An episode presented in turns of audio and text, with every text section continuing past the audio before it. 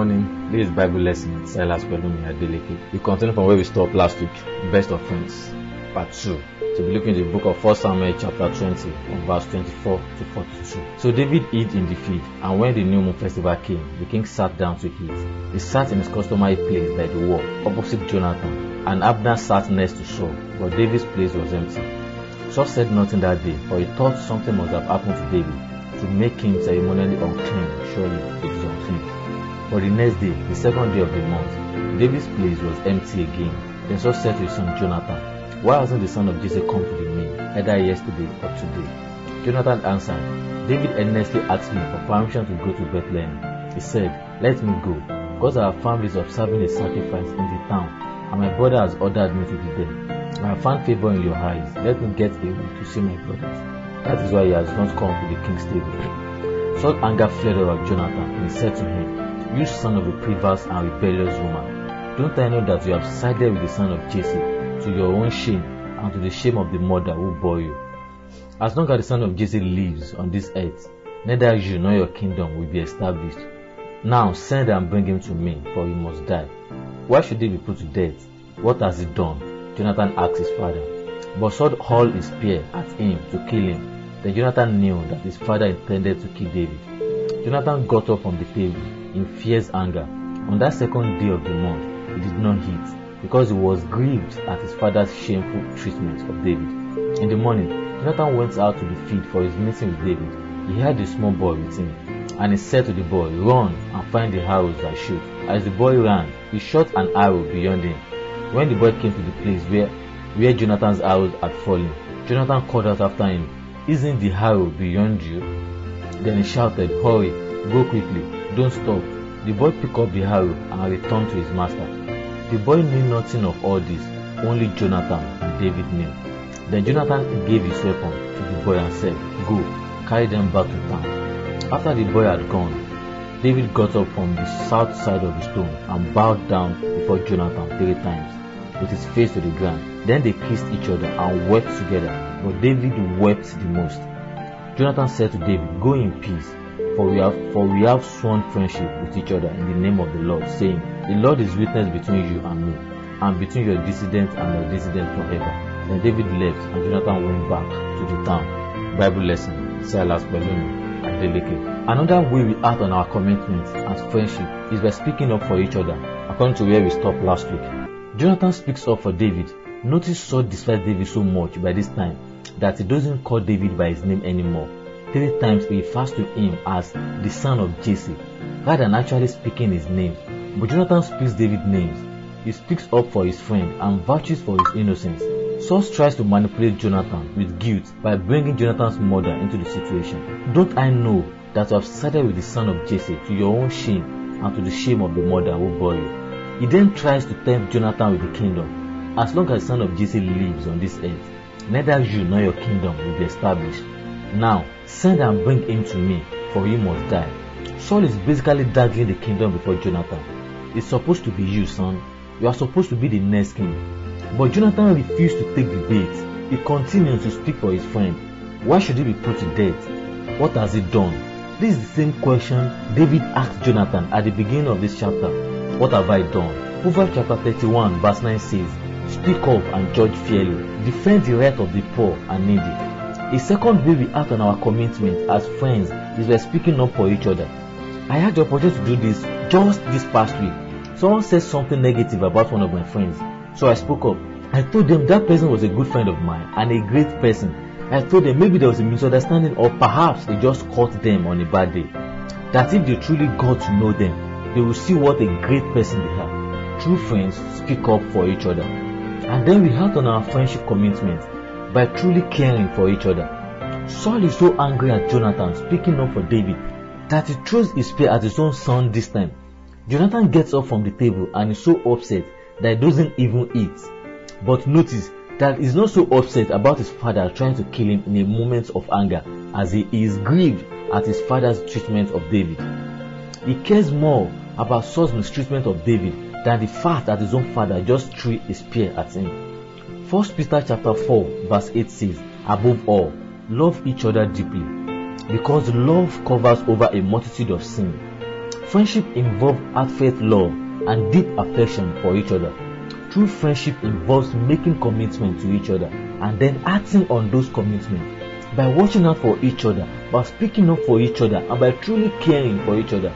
We have seen Jonathan and David making commitment of friendship to each other. We have seen them acting on those commitments. Finally, we see Jonathan and David following following through on those commitments. True friendship is for the long haul, and we need to follow through on our commitment if our friendship is to go the distance.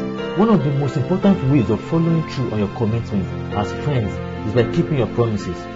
Jonathan kept his promises to David and act out the house scenario in the field. Was it? He has a small boy with him, but apparently there is no one else around. So Jonathan doesn't even need to shoot all three arrows. He just shoots the one arrow, calls out the signal, and sends the boy home with the weapons. Jonathan keeps his promise to David and is now ready to meet his friend unharmed. Proverbs chapter 25 verse 19 says, Proverbs chapter 25 verse 19 says, like a bad tooth or a lame foot is reliance on the unfaithful in times of trouble. Imagine if David was out there waiting in the field and Jonathan didn't show. What if Jonathan had left his friend hanging? What if Jonathan didn't follow through by keeping his promise to David? It wouldn't have said much for their friendship, would it?